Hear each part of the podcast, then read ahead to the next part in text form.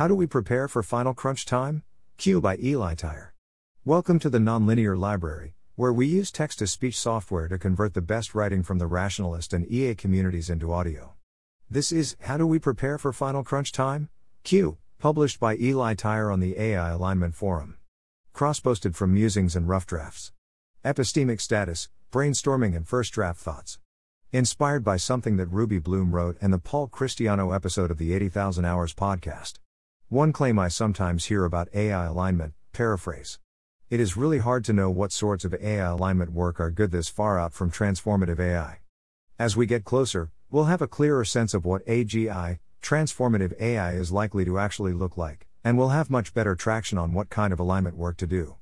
In fact, most of the work of AI alignment is done in the final few years, or months, before AGI, when we've solved most of the hard capabilities problems already, so we know what AGI will look like and we can work directly, with good feedback loops, on the sorts of systems that we want to align.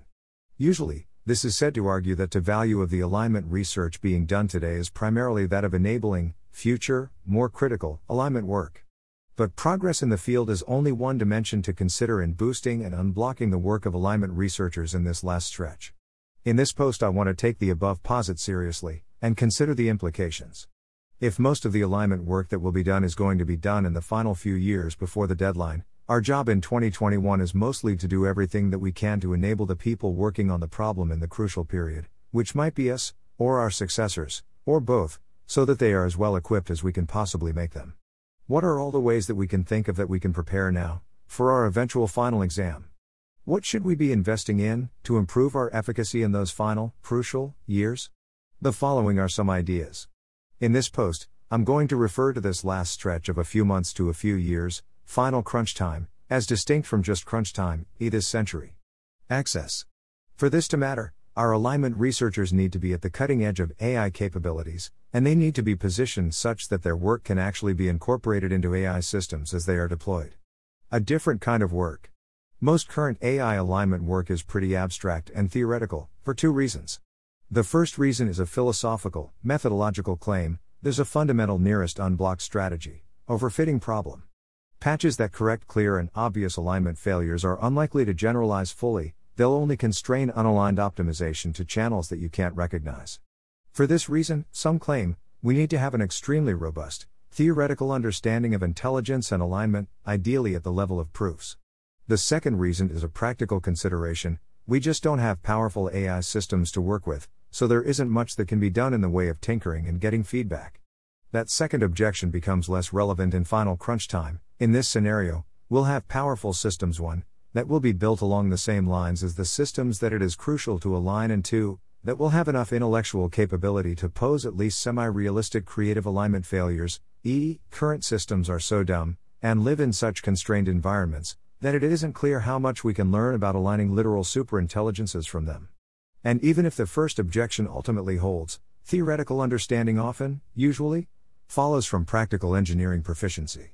It seems like it might be a fruitful path to tinker with semi-powerful systems, trying out different alignment approaches empirically, and tinkering to discover new approaches, and then backing up to do robust theory building given much richer data about what seems to work.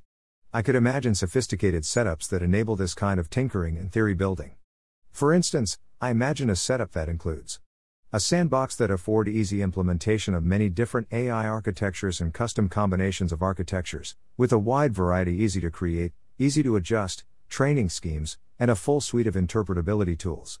We could quickly try out different safety schemes, in different distributions, and observe what kinds of cognition and behavior result. A meta AI that observes the sandbox, and all of the experiments therein, to learn general principles of alignment. We could use interpretability tools to use this AI as a microscope on the AI alignment problem itself, abstracting out patterns and dynamics that we couldn't easily have teased out with only our own brains. This meta-system might also play some role in designing the experiments to run in the sandbox, to allow it to get the best data to test its hypotheses. A theorem prover that would formalize the properties and implications of those general alignment principles, to give us crisply specified alignment criteria by which we can evaluate AI designs. Obviously, working with a full system like this is quite different than abstract, purely theoretical work on decision theory or logical uncertainty. It is closer to the sort of experiments that the OpenAI and DeepMind safety teams have published, but even that is a pretty far cry from the kind of rapid feedback tinkering that I'm pointing at here. Given that the kind of work that leads to research progress might be very different in final crunch time than it is now, it seems worth trying to forecast what shape that work will take and trying to see if there are ways to practice doing the kind of work before final crunch time. Knowledge. Obviously, when we get to final crunch time, we don't want to have to spend any time studying fields that we could have studied in the lead-up years. We want to have already learned all the information and ways of thinking that we'll want to know, then. It seems worth considering what fields we'll wish we had known when time comes. The obvious contenders. Machine learning. Machine learning interpretability. All the math of intelligence that humanity has yet amassed, probability theory, causality, etc. Some less obvious possibilities. Neuroscience? Geopolitics, if it turns out that which technical approach is ideal hinges on important facts about the balance of power? Computer security? Mechanism design in general? Do other subjects come to mind? Research methodology, scientific rationality. We want the research teams tackling this problem in final crunch time to have the best scientific methodology and the best cognitive tools, habits for making research progress, that we can manage to provide them. This maybe includes skills or methods in the domains of ways to notice as early as possible if you're following an ultimately fruitless research path. Noticing, resolving/avoiding blind spots. Effective research teams. Original seeing, overcoming theory blindness, hypothesis generation. Productivity. One obvious thing is to spend time now, investing in habits and strategies for effective productivity. It seems senseless to waste precious hours in the final crunch time due to procrastination or poor sleep. It is well worth it to solve those problems now. But aside from the general suggestion to get your shit in order and develop good habits, I can think of two more specific things that seem good to do. Practice no-cost too large productive periods. There may be trades that could make people more productive on the margin, but are too expensive in regular life. For instance, I think that I might conceivably benefit from having a dedicated person whose job is to always be near me, so that I can duck with them, or have them hold space for me, with zero friction. I've experimented a little bit with similar ideas, like having a list of people on call to duck with, but it doesn't seem worth it for me to pay a whole extra person salary to have the person be on call and in the same building, instead of on call via Zoom. But it is worth it at final crunch time. It might be worth it to spend some period of time, maybe a week, maybe a month, every year, optimizing unrestrainedly for research productivity, with no heed to cost at all, so that we can practice how to do that. This is possibly a good thing to do anyway, because it might uncover trades that, on reflection, are worth importing into my regular life. Optimize rest. One particular subset of personal productivity, that jumps out at me, each person should figure out their actual optimal cadence of rest. There's a failure mode that ambitious people commonly fall into, which is working past the point when marginal hours of work are negative. When the whole cosmic endowment is on the line, there will be a natural temptation to push yourself to work as hard as you can, and forego rest. Obviously, this is a mistake. Rest isn't just a luxury, it is one of the inputs to productive work. There is a second level of this error in which one, grudgingly, takes the minimal amount of rest time, and gets back to work. But the amount of rest time required to stay functional is not the optimal amount of rest, the amount that maximizes productive output. Eliezer mused years ago, that he felt kind of guilty about it, but maybe he should actually take 2 days off between research days, because the quality of his research seemed better on days when he happened to have had 2 rest days preceding.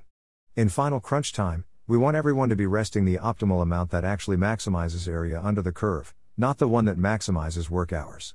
We should do binary search now, to figure out what the optimum is. Also, obviously, we should explore to discover highly effective methods of rest, instead of doing whatever random things seem good, unless, as it turns out, whatever random thing seems good is actually the best way to rest. Picking up new tools. One thing that will be happening in this time, is there will be a flurry of new AI tools that can radically transform thinking and research, perhaps increasingly radical tools coming at a rate of once a month or faster. Being able to take advantage of those tools and start using them for research immediately, with minimal learning curve, seems extremely high leverage. If there are things that we can do that increase the ease of picking up new tools and using them to their full potential, instead of, as is common, using only the features afforded by your old tools and only very gradually. Some thoughts, probably bad. Could we set up our workflows, somehow, such that it is easy to integrate new tools into them? Like if you already have a flexible, expressive research interface, something like Roam? Or maybe, if the technology is more advanced by then, something like Neuralink, and you're used to regular changes in capability to the back of the interface? Can we just practice? Can we have a competitive game of introducing new tools, and trying to orient to them and figure out how to exploit them creatively as possible? Probably it should be some people's full-time job to translate cutting-edge developments in AI into useful tools and practical workflows, and then to teach those workflows to the researchers. Can we design a meta tool that helps us figure out how to exploit new tools? Is it possible to train an AI assistant specifically for helping us get the most out of our new AI tools? Can we map out the sort of constraints on human thinking and/or the sorts of tools that will be possible in advance, so that we can practice with much weaker versions of those tools, and get a sense of how we would use them, so that we're ready when they arrive? Can we try out new tools on psychedelics, to boost neuroplasticity? Is there some other way to temporarily weaken our neural priors? Maybe some kind of training in original seeing? Staying grounded and stable in spite of the stakes. Obviously, being one of the few hundred people on whom the whole future of the cosmos rests, while the singularity is happening around you, and you are confronted with the stark reality of how doomed we are, is scary and disorienting and destabilizing. I imagine that induces all kinds of psychological pressures, that might find release in any of a number of concerning outlets, by deluding oneself about the situation or slipping sideways into a more convenient world, by becoming manic and frenetic, by sinking into immovable depression. We need our people to have the virtue of being able to look the problem in the eye, with all of its terror and disorientation, and stay stable enough to make tough calls, and make them sanely. We're called to cultivate a virtue, or maybe a set of virtues, of which I don't know the true name, but which involves courage and groundedness, and determination without denial. I don't know what is entailed in cultivating that virtue. Perhaps meditation? Maybe testing oneself at literal risk to one's life? I would guess that people in other times and places, who needed to face risk to their own lives and that of their families, and take action anyway, did have this virtue, or some part of it, and it might be fruitful to investigate those cultures and how that virtue was cultivated. Any more ideas? Thanks for listening. To help us out with the Nonlinear Library or to learn more, please visit nonlinear.org.